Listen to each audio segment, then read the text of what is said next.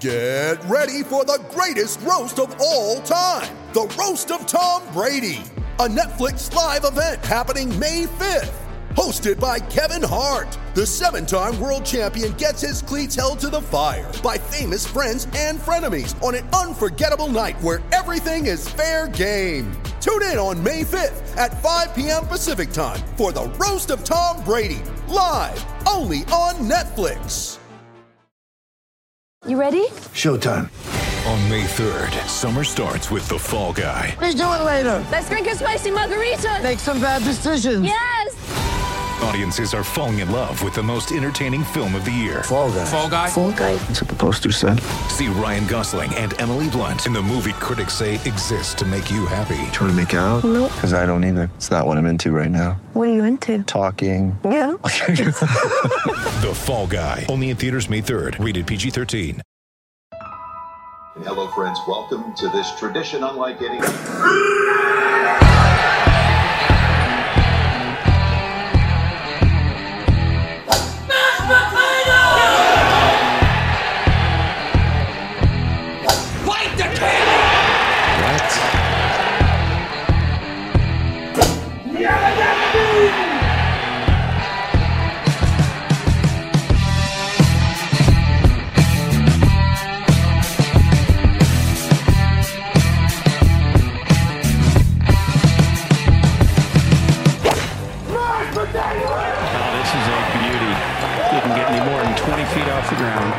Was that, Chair? Did somebody scream mashed potatoes? That was mashed.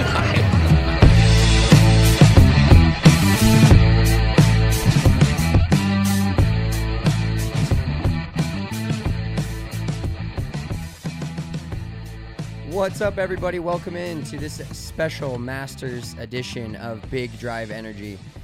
I am at Big Drive Spence on Twitter, of course, co hosting with me, as always, my little brother, the legend of golf and all things Masters at Big Drive Mitch. And you know, we had to do it. It's a big week. It is the Super Bowl week in golf. So we had to bring on the DNVR utility knife. I, I couldn't think of the it, word. The. DNVR utility knife. He can talk about bets. He can talk about golf. He can talk about basketball, football. But we're going to talk about golf today, and that is Ryan Koenigsberg. RK.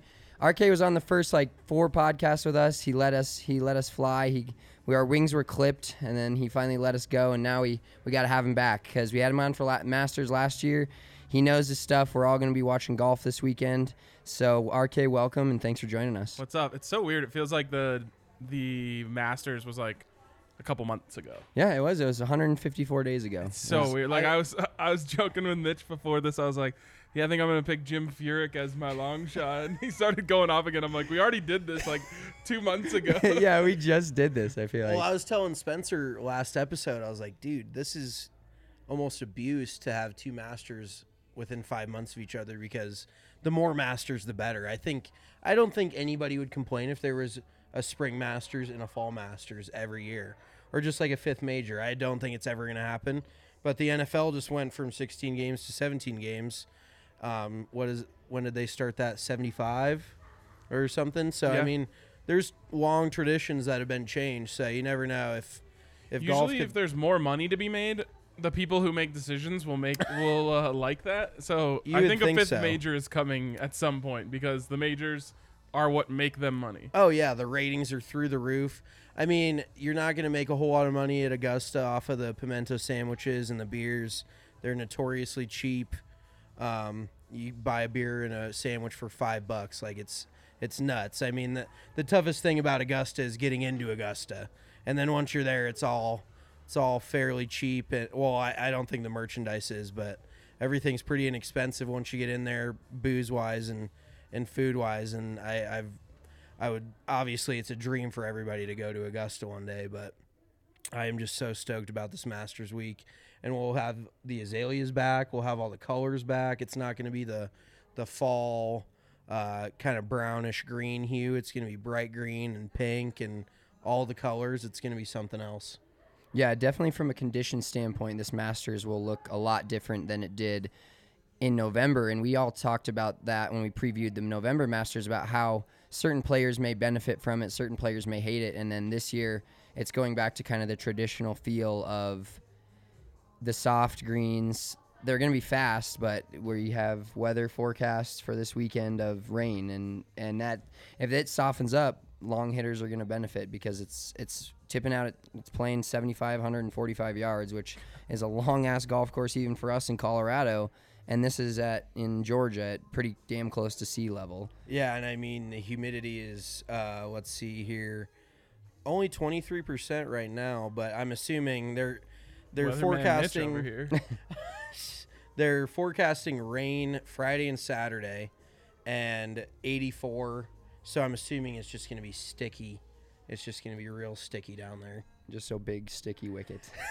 um, so for also for this Masters, uh, there will be fans. Uh, Augusta didn't announce the official number because I think they allow their members and stuff to go, so they didn't want to like make it seem like Because they, they were- always just want to be secretive about fucking everything yeah, for no reason. exactly. So they didn't It's their announce how world. many. We're just living in it. Um, but there will be fans this year, and I think that's something that played into the last Masters, as we saw a lot. You know, Dustin Johnson won it, who has most some of the most experience on tour currently, but we saw a lot of first and second year players like making runs, and you don't normally see that at Augusta because there's so much pressure. There's so many people lining every fairway, and so there'll be people. You won't hear the roars. You won't hear Amen Corner as loud as it normally is, but at least there will be some people that get to go this year and, and make it kind of back to normal feeling Masters, especially since it's in April again. Yeah, absolutely. It's like you said. I mean, it's so quiet out there. All the grounds are out at Augusta to begin with. That even if there's a quarter of the fans, the roars will still be heard all over the property. It's going to be electric.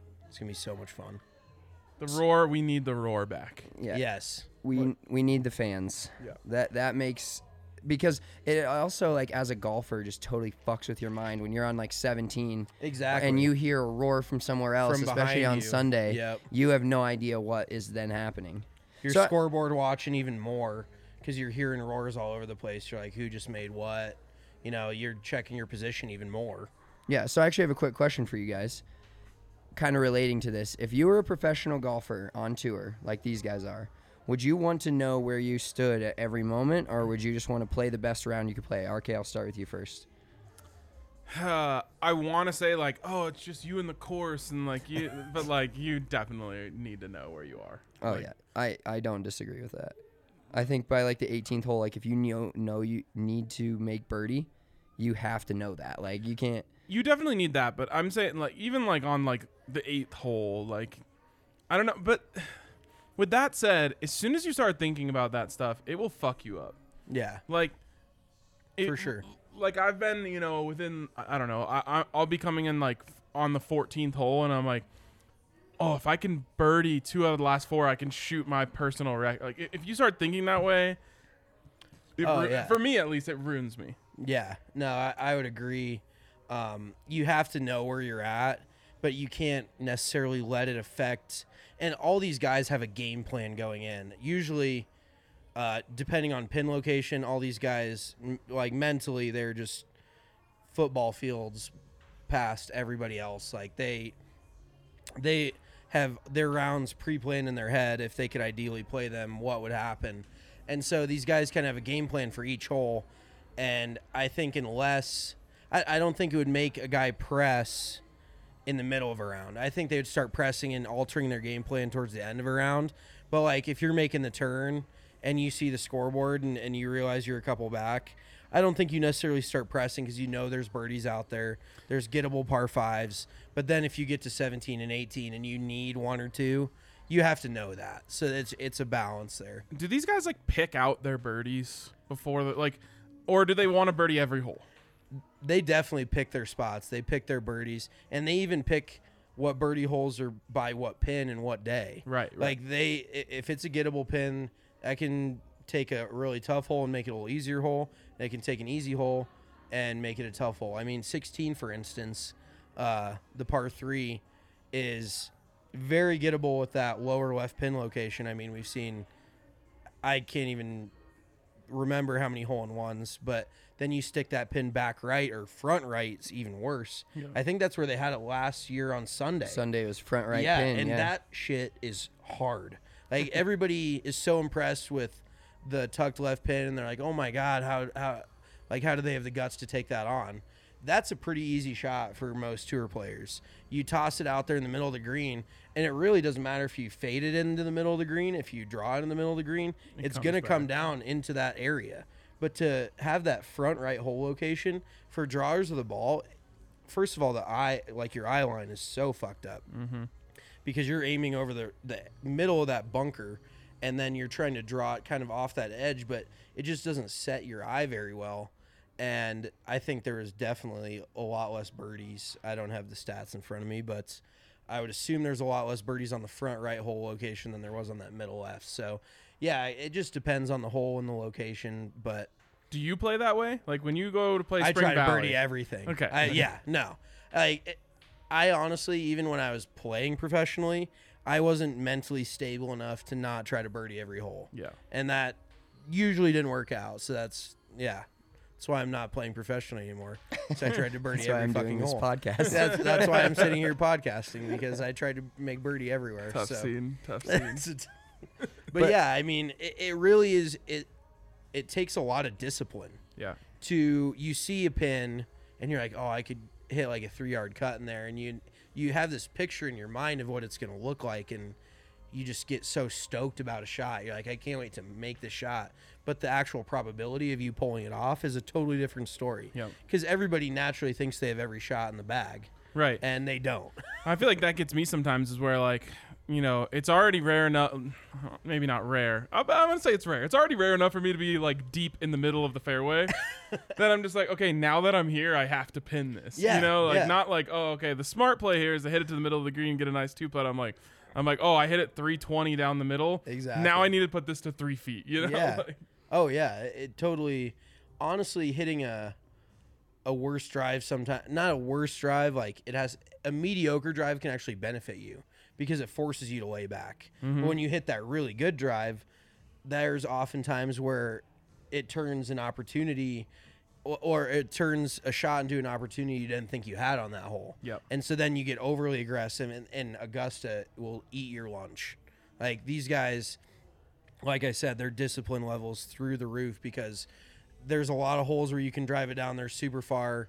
Like even the par five, uh, 13, when they have that front right pin, you just see guys throwing it in the middle of the green all day, two putting for birdie and getting out of there. And I mean, you got to be licking your chops if you drive one down there really far.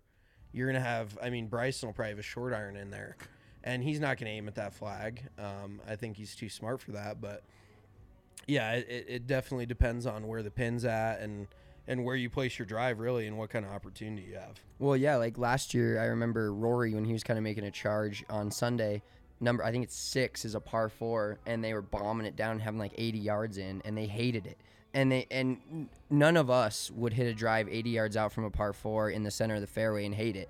And then they were ripping it off the back of the green, or they were ripping it off the front of the green on a short tucked pin, and they just had no chance. Yeah. And I think the the thing that we don't realize watching golf and then like actually if we actually went to Augusta is how crazy the undulations are on the green from what they look like on TV. They look like so simple and you look at it you're like, "Ah, they can easily toss one in there. They're the best players in the world." And just like the difference between an eye line, look them looking at a 90-yard shot from a 120 yard shot with a better eye line, they'd much rather have the 120 yard shot because it's so hard to get it close, especially when you're looking at a uh, when you're looking at a pin where you don't really feel comfortable. Half, half of it's comfortability, and that's why you see a lot of golf tournaments. Well, that's like why what we make picks on, and what I make picks on every week is guys that are comfortable at certain tracks, and Yeah. we and. Y- you could be a 20 handicap and still be comfortable at more track, like certain track, and feel like you're going to play well there, and you do. Yeah, absolutely. I mean, that applies to everyone, right? Like when your friend tells you like, "Oh, let's go play this course," and you, you know, you know you shot even there last time you played. You're like, "Ooh, like, yeah, you're like, I'm in. Definitely play E- there." yeah. Exactly. We all have that, no matter how good of a golfer we are. And th- this is a course where guys really just make shots and feel comfortable. Tiger Woods is obviously one of them, but even guys like Angel Cabrera has finished. He's won this tournament. He's finished as a runner-up. Jordan Spieth, who we can actually talk about right now, if you guys you guys want to get into that little Valero Texas Open, but he's super comfortable at Augusta. But here's my thing. So congratulations, Jordan Spieth, on winning the Valero Texas Open. First win in over 1,700 days. Uh, went into a real dark place. Everybody, For for non math people, that's like four and a half years. yeah. I, oh I- no, that's you said seventeen hundred. or it was maybe 1,300 days. I was gonna say yeah. So you yeah It- you got me all fucked up there. it was a little I think you went. years. yeah, I think you won in 2017. All right, so roughly 1,400 days. Seven. Yeah. Uh, A lot of yeah. days. A lot of days quite fr- a few since his last win. And I think the cool thing about this whole Spieth story from this weekend was just the perseverance that he had to stick with his swing coach, stick with his mental coach, stick with the things he was doing. And because everybody's pressuring him to like leave that. And everybody was like, dude, you need to get out of this. You need to leave. You need to do this. And then, and so he even like got kind of teared up when he was putting the boots on at the Valero Texas Open. New boot Uh, goofing. New boot goofing. Oh! Great, great tweet from the PGA Tour, by the way, this weekend. But uh, he was like in tears because it means so much more to him sticking with the people that do it and, and sticking with the people that got him to where he was. Where honestly, in 2016 17, I was like, Jordan Spieth's going to be the best golfer in history. He's going to surpass Tiger Woods. I legitimately thought that. And now it took him three years to Well, win. you're a fucking idiot. But well, you know, I mean, I- yeah. I mean- prisoner of the moment. Spencer also likes to jump off any Rockies, Nuggets, Broncos bandwagon when they lose like two games in a row. So Spencer's very prisoner of the moment, and it's about. I'm sorry I had to take that shot at you, but it, it, you know it's the truth. Spencer's like uh, Mike Malone needs to go. Blah blah blah. We're talking golf here, but he just Spence was going after the Abs when they lost the game because like three shots went in, went in off their skates. see. Yeah, Spencer is well, very did- very prisoner of the moment. it on. It's they a- haven't lost a game in regulation since then. since February. March 8th was the Oh, last oh, was time. it? I th- Yeah. Okay. Oh, in regular. Okay. Yeah. Anywho, um, yeah, it's definitely about the longevity, and I think Spieth will definitely get back there, but it is fairly old school to see a guy stick with an instructor, stick with his whole team, because nowadays it's such an instant gratification thing where if you're not winning once or twice at least a year, you're especially the way Jordan started his career. If you're not winning once or twice a year, following what you kind of started with, people are going to look at you like your game got worse. And he actually mentioned that. He said this was, or last year was the first year of his career, or was it three years ago? I don't. When he went on this horrible run of golf, it feels like it's been forever. But he said at every year in his golf game that he had played golf since he was alive, he felt like he had gotten better. And then he said one year he's like, I felt like I didn't get any better. I actually got worse. And I feel like no matter if you're a tour player, if you're a, a 10 handicap, whatever, everybody hits those plateaus and actually hits a little bit of a decline where you get to a point where you, you just you kind of hit a wall and you really explain it but there's just one or two aspects of your game that kind of fall off a little bit and then you just can't get it right and you spend a whole season like pan- kind of like panicking you're like what the fuck's going on here? But Jordan Spieth kudos to him. He he uh, seemed to get it sorted out and it, it really did start with the Phoenix Open when he went crazy down there shot like what 63 on Saturday or something like that he didn't end up winning but it was kind of the the first flash of really good golf that we've seen out of him in years. And then now it culminated in a win at the Texas Open, so that was pretty cool. I think it's one of the beautiful things about golf, and also one of the terrible things about golf. But there's no, a lot of things are out of your control. Like you can practice as much as you want, and you can hit a slump, and there's you can't practice your way out of Yeah. it. Yeah, like there's it's I, I, my in my opinion, it's because there are so so many moving pieces to a golf swing that literally something can be a half a percent off and you can't like figure out what it is until you just feel it and it comes back. And on the on the other side of things with golf, you can just get hot and just stay hot and like you don't need to do anything and it just happens and it's confidence and all that stuff and I think to me it's like the the most beautiful and challenging part of the game is you can't just control everything about it. You can't just try harder. And, and that's with a lot of sports, but there's something about golf where it's like there's a portion of it that's just like up to the golf gods. Yeah. Yeah, and you, you kind of have to, like you said, there's a certain amount that's out of your control. And the more you try to control it, the, the harder it becomes. Yep. Like, it, it, it's such a game of give and take, you know? Because there's going to be rounds where you're like, oh, well, I could have made these three putts. Well, I also could have missed these four putts, but nobody ever looks at that side of things. Right. So you just have to ride the highs and, and push through push through the lows. Uh, but yeah, credit to Jordan Spieth, that was awesome, and to win in his home state.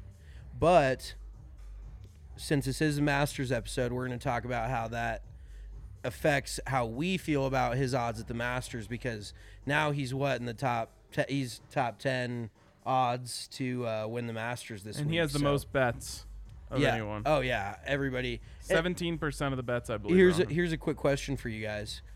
Do you think Jordan Spieth is the most polarizing golfer since Tiger Woods? I think he's, DeChambeau. yeah, I was gonna say I think he's the second most. I okay, Think, but I'm talking. I guess from like a rooting interest, like a likability standpoint, because I feel like Tiger. Everybody fell in love with Tiger Woods, and now it seems like Jordan Spieth's almost that golden boy. But I feel like he doesn't bring as near as much to the table, obviously, as Tiger. But even there's so many other guys that uh, have made similar runs that he has, and everybody just seems to have fallen in love with Jordan Spieth. Like, I don't know. So you think DeChambeau or? I Against think DeChambeau's a lot harder to love. There's not It- much to love he's about very DeChambeau. polarizing, but not a lot of people like him. Yeah. Everybody just roots for Jordan Spieth. It's, it's like he's a, a white kid from suburban Dallas. Like, I mean, Like, what's the story to Yeah, exactly. What's what's the advantage or like what's the disadvantage he started with? I'm sorry, but he didn't. So obviously in golf, you know, I am a Denver sports fan. Like my whole life, I've never been someone who strayed away from the hometown teams. In golf, there's no hometown team. So for me, the hometown team is Nike. And so I've never liked Jordan Spieth because he's an Under Armour guy. Like I just can't I can't fuck with Under Armour guys.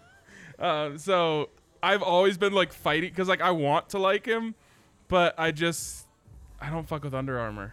Yeah, it was kind of like when Steph Curry went to Under Armour too. I was like, I don't Lame. love that. Lame. If he would have gone to Jordan or wh- whatever, I would have been like, ah, I like that. But yeah, I agree. The whole Under Armour thing. And Spieth's first shoes he dropped, I wasn't like a huge fan of. They were kind of ugly. So I, I don't know. That's I, I would agree with you. That's kind of how I roll. I do have a pair of Under Armour Jordan Spieths. I I think they're like 'em? I You- think they're fire. I think you wore them once like four years ago. don't and I shot wore 'em. under par the first time I wore them. so now I can't wear them every time because then if I don't shoot under par, they just won't keep that same energy. Whatever. I don't think shoes have energy, but whatever you say, man. Everything has energy in this in this world. That's It's all about vibes. Yeah, it's just a straight vibe. Are you a Sagittarius? I, I actually Are am. Are you a Capri Sun? I am actually Sagittarius. But so moving on. That was that was the most random. Like I, that's one of the only signs that I know. So I just threw that out there. well, you were right. I didn't know you're Sagittarius. You had that vibe. You had my vibe. Sag. What, what a vibes. Sag. Big Sag vibes. All right, so getting getting into a little bit of who. So talking about Jordan Spieth, I personally had Jordan Spieth I bookmarked for this tournament because he showed flashes in Arizona a couple weeks ago. Took some Two weeks months off. ago. Oh, was it that long ago? All right, well, two months ago he showed some flashes. It was March, so it wasn't that, that long ago. I think it was the last week of February. Anywho, It, it doesn't matter. Yeah. So he showed some flashes. Month He's I think ran, been runner up at the Masters twice and won it once. So immediately that guy goes to the top of my list, and then you kind of go, all right, who's played well at this course, and then you move up to who's playing well right now. But I personally, just like on a roulette wheel, if I'm if I'm picking a number on a roulette wheel and it just went to that number, there is no chance it hits that again. In reality, it's the same exact chance it just had the last time. Now golf isn't exactly like that because there's so many other factors. But I believe that Jordan Spieth has taken himself out of contention for winning this Masters. What do you guys think? So I'm way higher on him than I was a week ago. Um, Yeah. But I don't think he's going to win. I think the play with him is top 10 or top 5 because I just think he's going to keep it rolling, stay hot, play really well, all that good stuff. But winning twice in a row is extremely hard. yes. Well, and that's the thing is he won't lose momentum. If he top fives or top tens, everybody's going to be like, "Oh my God, he's on this hot streak." Uh, you know, he doesn't have to win in order to keep this momentum because golf is that hard. But Spencer and I were kind of having a debate earlier. Like, why would you be higher on somebody when they haven't won in four years, and now all of a sudden he wins and now he he moves down your board? Like that is the most back asswards thing I've ever heard of in my life. So, I, I mean, but I get it. It's just funny how golf works. Like, it is that hard to win back to back tournaments. Think of it this way, right? If you go out and shoot 69 tomorrow, and then I bet you a hundred dollars that you can't do it again, like you're not gonna be, you're gonna feel like, God damn it, it's gonna be really hard for me to do it two times in a row. Yeah, and and there's some outside circumstances that come into it, but like I think there was such a weight lifted off his shoulders last week Yep. that I, I really didn't think that anyone was super high on him to win the Masters up until and I really don't think they will be this week either because he literally just won the week before. So I still kind of think he's playing with house money a little bit. Yeah. Um, we'll definitely see how it pans out, but and yeah, I I wouldn't pick him to win necessarily, but I definitely think he'll play well because momentum in golf, like RK was talking about, is something that you cannot top. When the hole looks like it's the size of a beach ball, and you can't miss a fairway, well, Spieth still misses plenty of fairways. But when Spieth was at the peak of his game, he was making everything he looked at. And do you then, guys think it's crazy that how much pros miss fairways? oh yeah, I think every single stat when I look at Blows it your blows mind. my mind Yeah. of how low the numbers are compared to what you think they should be. Like, th- and this is naive and wrong, but I just think like if I played, all I did every day was play golf, I could hit the fairway, like nine times out of ten. yeah. Oh yeah, and it's crazy like i and like they very clearly prove that's not true it just shows you how fucking hard the game is like if those guys can't just place it in the fairway like i feel better about the fact that i can almost never do it Yeah, and that's that's where expectations come into play. Once you, if you were at like a PGA Tour nerd stat head, you'd feel so much better about your game of golf because of the amount of putts that are missed from six feet. That when every time I have anything inside of eight feet, I especially if it's for birdie, I'm like I have to make this. Like this is an opportunity. Like I need to make this, and I think it's just due to the fact I don't hit it very close Well, most of the and time. same same with wedges inside of 100 yards. I mean, like RK was saying earlier, you hit you hit a really good drive, but that's the difference. Is all these guys on tour know all these stats and they know they pick and choose their spots and they and also know exactly where they want to hit it on the green yeah and all that stuff. exactly. But the fact that these guys are hitting what is it like two out of ten shots inside of 10 feet from 100 yards and in, or some something of that along those lines, you would just never think that. You'd think they were inside 10 feet maybe six, seven times out of 10. Yeah. Not even close. i mean So- when i play with you i feel like you're inside 10 feet seven times out I do 10. too, and then I end up. I I usually feel like I'm that way, um, but statistically speaking, I'm obviously not. And even from like a greens and regulation perspective, you've got guys that are at the very top end hitting like 75% of greens. So that's 14 or like 13 and a half, 14 greens around. If I'm, I think I'm doing my math. No, yeah it's close enough 13 and a half or 14 and a half. I fuck if I know. Anywho, but you'd you'd feel like those guys when they're on in a tournament they could hit 90% of the greens. Yep. Like they're just not missing a shot, but they definitely do. So um well, another topic that we wanted to get into uh, a little bit today, it has to do with the Masters, but just our favorite Masters moment of all time. Everybody's kind of got that memory of when they first saw, not necessarily first saw the Masters, but first kind of fell in love with the Masters. You know, you that it kind of just sticks out in your mind. For a lot of people, it's Tiger, the the approach shot on the par five. I mean, it could be Tiger winning last year, um, but we're gonna go us three here and and compare uh, first moments. So, Spencer, what was your f- not first moment, but first favorite moment of the Masters that you can remember? So I'm gonna go a little bit off that, n- not onto that topic, but not necessarily my favorite moment, but the most unbelievable moment. And before I do that, I'm gonna give a few honorable mentions. So last year was fucking phenomenal when Bryson had a freak out on 10 when he couldn't find his drive. Oh my god! That like last year, I have like four oh, moments. like in the left rough yeah, right and he's losing his mind. He's like, "Where the fuck is my ball? Like, why can't I find it?" And then, and then the best part was when they talked about it after, and they found it like an hour later, and right in the rough. Like, so that was that was like a, a peak moment for me last year. Last year, I got s- super into the master. I mean, I get into it every year, but. I, I was at home. I was watching the whole thing. I had had COVID. I yeah, I did have COVID. I wasn't gonna really say Oh, that, but I'm sorry. well, you had COVID. but I had COVID during the Masters, about perfect timing. Um, I didn't work it out that way, but I had four screens going, so I watched every little thing. And Bryson freaking out was one of those things. And also the pure old man energy from Sandy Lyle last year in the overalls. 63 year old Sandy Lyle is going to be teeing it up again this year. And he actually was like one or two under in the first day. Everybody was talking about him in the overalls. Just a phenomenal get up for the Masters. But I'll say the first time I like really got into watching the Masters and the most incredible moment I remember is when Bubba Watson, I believe on the playoff hole, Oh. hit a snap hook Oh. 52 degree wedge It was on 10. on 10 Yeah. It was and, nuts. and won the Masters that way. And I can't stand Bubba Watson. But no one knew that they couldn't stand him back then. Yeah.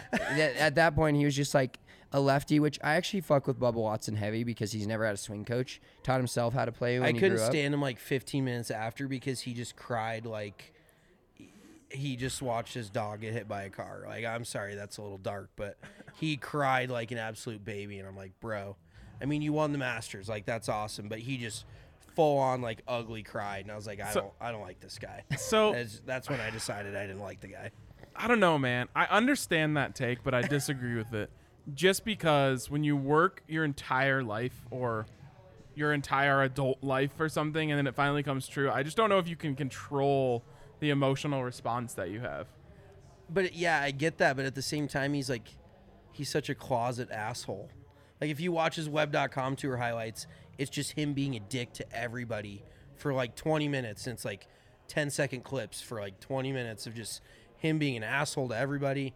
And and then like, th- okay, so that's more of my problem is I saw him crying and I wanted to feel bad for him, or not feel bad for him, but like feel very happy for him. Like, oh, you've overcame so much. When in reality, I am like, dude, you're a piece of shit, in my opinion, IMO. I just don't like the guy. So it, when he cried, I was like, you're trying, you're doing this to me. You're trying to make me like you, but I know I don't like you. So it made me dislike him even more. If That's- that does that make sense? That's a fair fair. assessment. Yeah. So that but that shot, like I just I I'm mean, the still in shot was amazing. because like if you look at the stat cast of it or the the like tracer of that, it's almost like unfathomable that you even tried that fucking shot. If you like you have like a seven iron, I can trap hook a seven iron with the best of them, but a, a goddamn gap wedge and to do that and hit it as high as he did and land it, I, that was a moment where I was like, wow. Like I thought I was pretty good at golf. I was in high school firing a couple of fucking 79s and I was like I'm not even I'm not even close at this point. Yeah, that I mean that's the coolest thing about Bubba is that he he never sees a shot that he doesn't think he can do, and I respect that because like so many times I go out on the course and I'm like, "Ah, should I just punch this out? And I'm like, I paid to be here. I might as well try to hit the shot, and it never works out for me. But that that's a really good one. Actually, I have one quick story about Bubba Watson, and I actually respect it. Like, respect the shit out of it. I don't necessarily like the guy still. But Brendan Connolly, who we had on a while back, he caddies out at Estancia in uh, Scottsdale. And so Bubba Watson, what he does before he adds any club into the bag, before he brings it in, he plays an entire round with just that club. Right. And so when he put that forward in the bag, like years ago, he went around Estancia, which is one of the more chal- I've never played it, but it's known as one of the more challenging courses uh, down in Scottsdale. He shot like one over, and he was putting with the four the four wood. He was hitting bunker shots with the four wood. He I was love it. You got to every- learn the club, right? Yeah, yeah, and it's just it's very old school. Like I just flat out hate the dude's personality. I don't dislike his golf game, but I just don't like the I just don't like him personally. And he has iron covers on his irons. Did he put iron covers on? Yeah. That's it. That sucks. That's yeah. That I I will never like like he can do nothing to make me like him at this point. I just He's out. yeah. This is cliche, but for me, it has to be Tiger hugging his son. Like when that happened, it was just like, like I teared up. Like I went, I went Bubba Watson on it, and you went full waterworks. I wasn't expecting that to happen because I'm not like a Tiger stan by any means. I love Tiger. I mean, I think for most people our age, he's the one that like made golf cool. Um, so I've always liked Tiger, but I just wasn't expecting that. But that was such like an emotional moment when he won, which most people didn't expect him to be able to do, uh, and had that moment. I was like, okay, this is this is like this is like the peak of sports and all that, and like come back, even though it's kind of his fault that he had to have a comeback story. but still, it, it was just cool to see him make that happen. See, I, I was just gonna say I sound like a total prick again because Well, that's I- what you are. that yeah, I don't sound like it. it. I am one. um, but that's the whole thing is like Tiger wanted everyone to like tear up and like feel for him and be like rooting him on.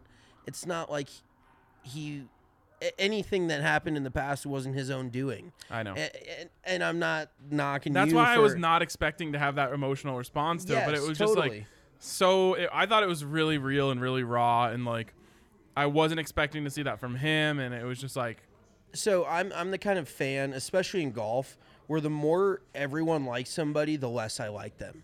And maybe that's why I don't like Jordan Spieth. I don't really like Bubba Watson. I don't like Bryson DeChambeau, and I didn't like Tiger. Like when Tiger, I, I liked him when he was kind of the villain. Like he was he mm. was the guy that people loved him and respected his game, but he wasn't like the feel good story. You know, he was the golden boy, whatever. But then he does all this stupid shit in his personal life, and then he makes a comeback, and it m- makes me want to like feel something for him. I'm like, the dude's worth two hundred and fifty million dollars. Like, Very ha- true. I, I, I, money's not everything. Don't get me wrong, but the guy by no means has it rough. His he lives his life in the public eye, but just same thing. I'm like, I should not be like feeling this for Tiger. Like I should not feel bad for him. He had already won 14 majors at that point. Like if he never played another round of golf, I'd be like, you know what? I mean, he had one of the best careers ever, but then he won that Masters, and I was like, holy shit, this is touching me in a place I didn't think it would, just like you. But then it pissed me off, so I was like, why am I feeling this way for this guy, kind That's of fair. thing. So, um, I'll switch it up just a hair. Uh, not not necessarily switch it up, but this guy has not been mentioned yet, and he is one of Augusta's legendary uh, players, legendary winners. The Phil Mickelson jump in 2004 when he won his first ever major, and this was kind of like when he was at the point where he was the best player in the world to not have a major. I mean, he's he'll go down as a top, probably top 10 player of all time, but he won that first Masters in 04 with the famous, and that's his logo. I mean, he's he's very into himself. Uh, and so his own logo is him jumping in the air at that 04 Masters. But then he went on to win two more Masters. He won an Open Championship and he won a PJ or a PGA Championship. So that that elusive U.S. Open is I don't think it's he's ever going to get one. I think he's kind of past his prime, but uh, that's just such an iconic moment. And Phil Mickelson just embodies the fun in golf for me. I- I think he's also a closet dick. Like. I, I don't think he's necessarily like the guy that everybody thinks he is. But at the same time, it's just even even when he's fake, I just still feel good about it. When he gives somebody that thumbs up, I'm like, I like that. So Like, I, I've done a full 180 on Phil. I've disliked him forever, and in like the last year or so, he's kind of won me over. Like the thing with Brady and and Manning and Woods, like he was so funny in that. I was like, all right, this guy like he's kind of a douche. Players on tour, tour call him Fig Jam. Have you heard that? Oh yeah. Oh yeah, that's a.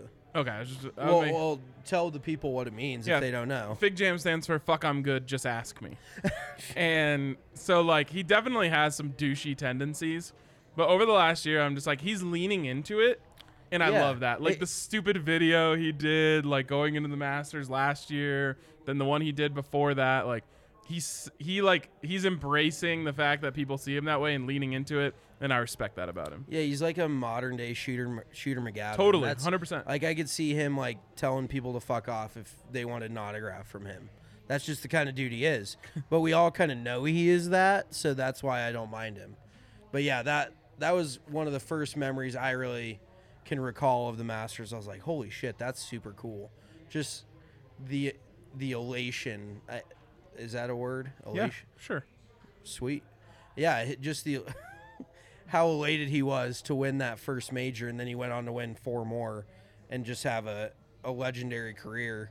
Uh, really cool to see it start at Augusta, and that's one of my all time favorites. Yeah, I think the thing with Phil that like RK spoke on and just I think a lot of tour players in general, the only like when there's hot mics now like there has been the last year, there's tour players are so funny. And are, do they say some things that are get canceled? Yes, that's obvious. That's happened, but I feel like when they're in that raw emotion, like if they if they got more tour players to do the whole match thing where they get to talk shit to each other and have a good time and like it's serious but it's not like tour serious, there'd be the the, the PGA Tour could grow their brand so much by like letting players get out there and be who they are on the course because even just playing with like mid-level not tour players but like we play with mini tour guys all the time and stuff like that they say the funniest shit and there's just the weirdest golf lingo and things that they say and it makes you like them so much more and it's just hilarious and yeah, Phil, it just makes them more relatable. Like I, I think in, in Phil especially, with his just go get it aggressive style of game, I think a lot of people relate to that. They're like, "Fuck that! I'm not laying up. I'm not taking a drop from this hospitality tent." Uh, you know, he just gets after it, and he doesn't care. I mean, not everybody has the benefit he does of having his bank account, so he but the fact that he enters every PGA Tour event and he's like if I win if I my goal is to win and if I don't win I don't care what I finish. Like he just goes for it every time. There's never a shot that he's not going to try to pull off and you just have to love that. It's it's must watch TV every time he's on the golf course. So that I, I do really like Phil now. all right so now we're gonna give you guys our DraftKings picks for this Masters. But before we do that, we got to tell you guys about DraftKings and what they're doing for you this week and this week only. So we all know the Masters is like the Super Bowl of golf. And so they're giving you 100 to 1 odds on a player to make the make the top 10 in the Masters. So if you log on to draftkings.com or DraftKings Sportsbook in Colorado and you use our code DNVR, they're going to give you a 100 to 1 odds on any player to make the top 10. We're going to follow this up with giving you some players to make the top 10. So if you do that, let one of us know that you did that and you're we'll basically Venmo you $100 if it doesn't win. I'm, I'm just kidding. I'm not doing that. say, my, my, these picks are a little sketchy. Golf is always sketchy. We talk about it every week. Um, but we did almost have a winner last week with Charley Hoffman, and we had a couple of top 20s. So head on over to DraftKings Sportsbook and turn $1 into $100 if any golfer that you pick, probably Dustin Johnson, that's a safe one, finishes in the top 10. So download the top rated, top rated DraftKings Sportsbook app now and use that promo code DNVR when you sign up. And you're turning $1 into 100 and then the account just goes to the moon from there for a limited time only at DraftKings Sportsbook. You must be 21 or older, Colorado only, new customers only. Restrictions do apply. See DraftKings.com/sportsbook for details. And if you have a gambling problem, please call 1-800-522-4700. All right, boys, let's get down to it. All right. All right. So we each, well, Spencer took multiple picks. I took one guy to keep an eye out on that is not necessarily uh, high on the odds list. He's not one of the favorites by any means, but he's finished really well here. Um, in terms of his career play, uh, career play at Augusta. Um, so I'm rolling with Justin Rose to top 10 at plus 650. He has five career top 10s and four top fives and two or second place finishes. He's always been that guy that feels like he's right there on Sunday at Augusta and hasn't gotten it done, but he's always hanging around the top 10. His swing is still as good as as it's ever has been.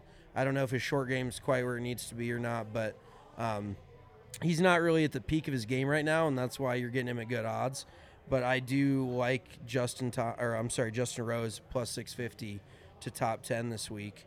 Um, should I roll with my winner, or should we go? Yeah, just roll with all of them. Roll. Okay, and then so my winner is going to be Jon Rahm at plus 1250, and I know his odds are not great, but the guy has seven top tens and 11 starts this year. He's playing great golf, and the key factor here is that he just had a, his wife just had a kid.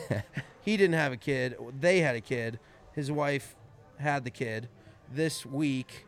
Like Thanks for the biology Mo- lesson. Yeah, you're welcome. Um, just making it clear what happened there. Uh, Big dad energy. big, yeah, he's got big dad energy. Uh, there's really nothing to put a game in perspective like creating another life and bringing another life into the world. Same with Sergio Garcia back in the day. I he named his daughter Azalea after he won the Masters. So Uh, Jon Rahm didn't name his kid like Dagwood or anything like that, which is unfortunate because I would have loved his odds at that point. Dag for short. Not oh, bad. that's a pretty cool name. I, I actually might have Dag Rahm? Da- that is that I actually love that name. Jacob deGrom. okay, but Jon Rahm plus twelve fifty.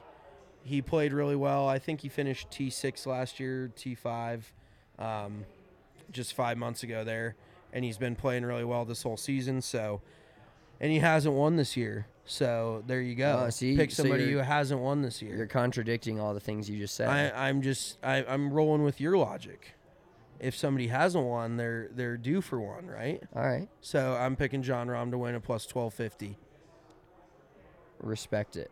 All right, so I'm going to start this out because I'm picking. I've got four picks. I've got a top 20, a top 10, a top 5, and a winner.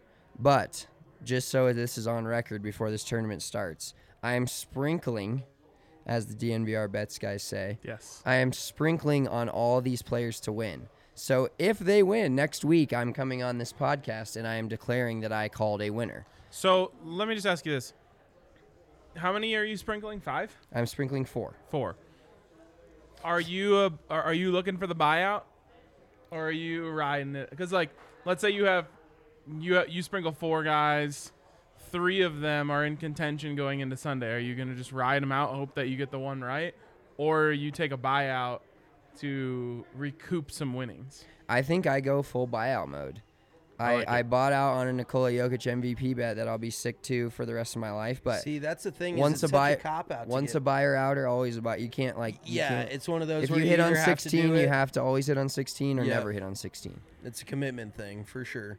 So I will take a buyout. I'm gonna be I'm going to be live betting the hell out of this tournament all week and live betting fairways, live betting greens and regulation, all that stuff on the DraftKings Sportsbook app. So all right, so for my top 20 play, this is kind of just a gut play. I didn't do I did I mean I did my research here, but this is a guy that's not really going to jump off the page at you on any certain st- statistical category, especially in the game of golf where there's so many stats.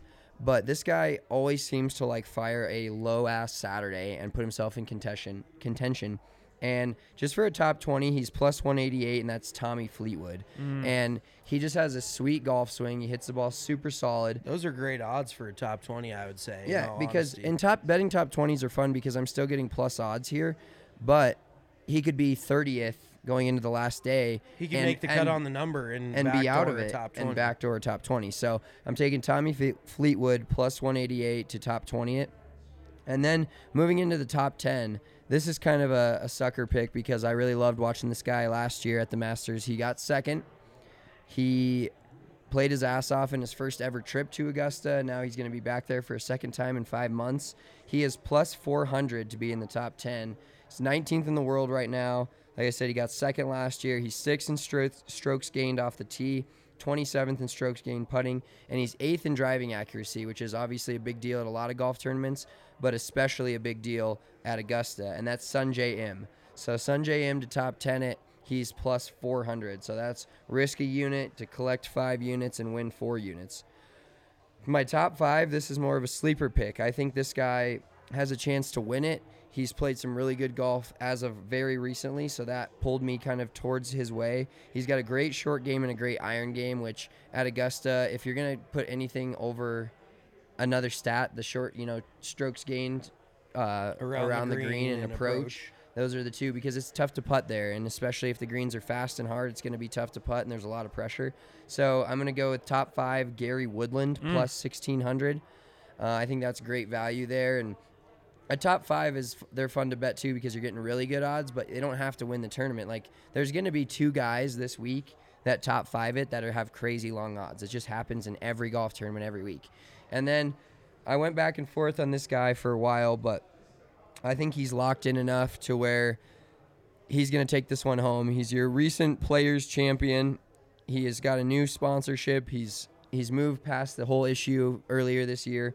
He's plus 1250, so he's one of the favorites, but Justin Thomas to win the Masters at plus 1250. He's fifth in stroke. Uh, he's fifth in strokes gained tee to green, and first overall in strokes gained on the entire PGA Tour. He's second in the official world golf ranking right now. He's just as good as anybody out there. he can compete with Dustin Johnson. I don't think Dustin's going to go back to back. He's made all five cuts in Masters, and he's got four top 25s. And he's he's been first, second, and third in three different tournaments this year in 2021. So take Justin Thomas to win the Masters at plus 1250. I love JT. Like I'll be stoked if JT wins Uh, this. yeah, hundred percent. Yeah, he's just one. He's a guy that he's like a he's like a diet Jordan Spieth in the fact of like people love him, and when he's in a good and when he's playing well in a tournament, he's an electric factory. Well, yeah, real quick, the irony of it is, is Justin Thomas and Jordan Spieth, well advertised, are best buddies, and everybody when Jordan Spieth came out uh, of college, crazy hot. Everyone's like, he's the golden boy. Justin Thomas was in the background, kind of plodding his way along, you know, climbing up leaderboards and things like that. And low key, like Justin Thomas is, will probably end up. I, I would bet a fair amount that Justin Thomas will end up having a better career than Jordan Spieth. So it, it's one of those where it's not how you start, it's how you finish, kind of thing. Yep. I feel like he is in control of his swing as much, if not more, than anyone on tour. Yeah. Just he feels just so dialed in with like w- the way that he plays. Well, and he's not like bad at anything. That's what's that's what's crazy about Justin Thomas. Like no, compared to the regular 20 handicap, PGA tours aren't bad. Players aren't bad at anything. But like on tour and like compared to all other tour players, like you see some players that are great drivers, of the ball can't putt. Like Justin Thomas puts it all. He's like a total package type of dude. So I feel like this is his year to break out and finally win at, at Augusta. Sweet. Well, speaking of Jordan Spieth, you guys mentioned something that you really like about him is he's stuck with what worked for him. He, as I say, he danced with the ones that brought him. Love to dance with the ones that brought you, and the one that brought me is Collin Morikawa. I knew this was coming. I gotta go to my guy. He's plus, what is it? Plus, oh god, I lost it. Uh, thirty-two fifty, I think it was. Thirty-one fifty plus thirty-one fifty to win, which is pretty Those damn good odds, odds, for yeah, I a like those. really, really good golfer. Um, that is my winner. I think that he's a guy who I'll bet on to win any major um, because I think that he's just that type of golfer. He's got a slow heartbeat when it comes down to it. Um, I love him, and uh, for, at thirty-one fifty, I. I think it's a really great. I think it's really great odds. Well, when sure. you when you make a pick, and we're still shooting for this level that you got to, but when you make a pick to win a tournament and he goes out and wins Wire the to tournament, wire. you you just you can't not bet the dude. Yeah, You can't not do it. You're just it's love from. If from he's playing, you're betting on him. Yeah, exactly. Yeah. That's how I feel. Um, and then, funny enough, I also really liked Gary Woodland. uh, when when we were talking about our picks before the show, I wasn't listening to what Spencer and Mitch were saying because I was getting my picks ready, and I was like, I think I think I like Gary Woodland, and both of them gave me this like blank stare, and they're like, "All right, wait, are you joking?" Spencer literally just said that two seconds ago. So. I'm glad we're uh, we're synced up on that. As for my long shot, which plus ten thousand odds, like I, that is. What are you doing? Well, I'm just saying, like when you pick, if you get it, like have a parlay that's plus ten thousand, that's like an insane parlay. Like Yeah. that's like a ten legger or something like that. Um, and I don't. I think golf is the best place to hit a plus ten thousand. I And would agree. especially if you have those odds and this person is in contention, the buyout is going to be insane. I like Max Homa. He's a guy who's won this year. Very good golfer, as uh, Mitch called him, the man of the people. Um, he's The Best, fun. the best Twitter Twitter, account. yeah, best golf. Twitter account. Fun to root for. Uh, kind of a shit talker. Love that about him. And uh, at plus ten thousand, again, I think that's that's really good odds for a guy who wins golf tournaments.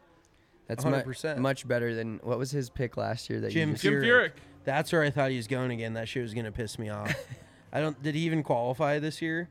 He qualifies every year because he won. Oh, did he win a Masters? yeah, Oh my God. that's why I picked him. Let's see if I can find him on here.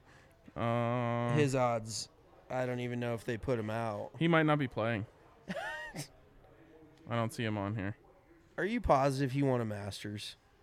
Yes, I guess that would be the only reason he got in last year. he sh- he shot like one of the best rounds in the history of the tournament on Saturday and won it, or maybe on Sunday.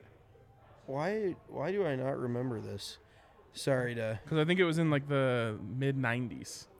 Oh, he won in. Oh no, he's never won a Masters. Okay. Well, that's what I get. I was gonna say I could have sworn I've never seen him win a Masters. He's won one major. He won the U.S. Open in 03. And the dude can't hit it out of his own shadow. So uh, you know you can't like him at Augusta. You just He had, he had. Oh wait, never mind. That was this article from 2016. I was just gonna say, yeah, yeah, he's not playing. Yeah, it's wrist surgery, but no. I swear. Okay, well, let me let me just see something. I'm pretty sure he has the record for low round in a Masters. really. I I could be wrong about that too, though. I'm, I'm on a I- I have cold a streak feel- right now. I have a feeling you are. I could be wrong also, but Maybe Dude, with that some- golf he- swing, how could you not? I mean, play he well? does have one of the only 59s in in PG Tour history. No, I'm sorry, he shot 58 at TPC River Highlands back in the day. Maybe that's what I'm thinking of. Is that what you're thinking of? I think he's got the cr- the lowest round ever on tour, tied for the lowest round ever on tour, with a 58.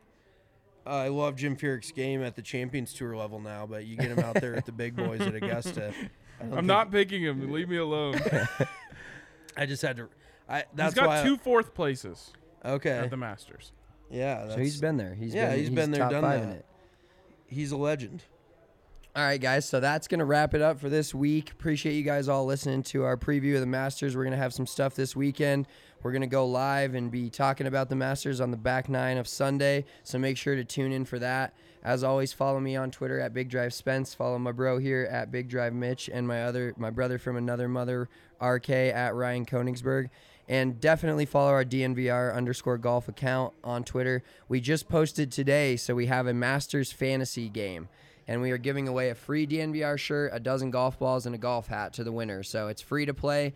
Go to our Twitter account, go to our pinned tweet, put your lineup in, and see if you can beat all of our picks this week. Uh, enjoy the Masters as always. I know we will. It is truly one of the greatest, not just golf tournaments, but events in all of sports. So.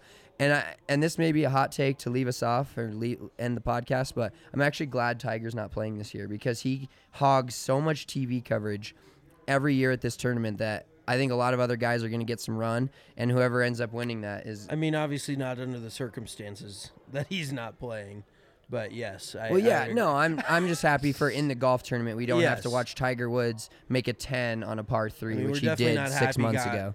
in a car accident, but yeah, I mean, No. the fact he's not playing. All right, Well- get well soon, Tiger. We are out. Tiger. Peace. I just think that was funny.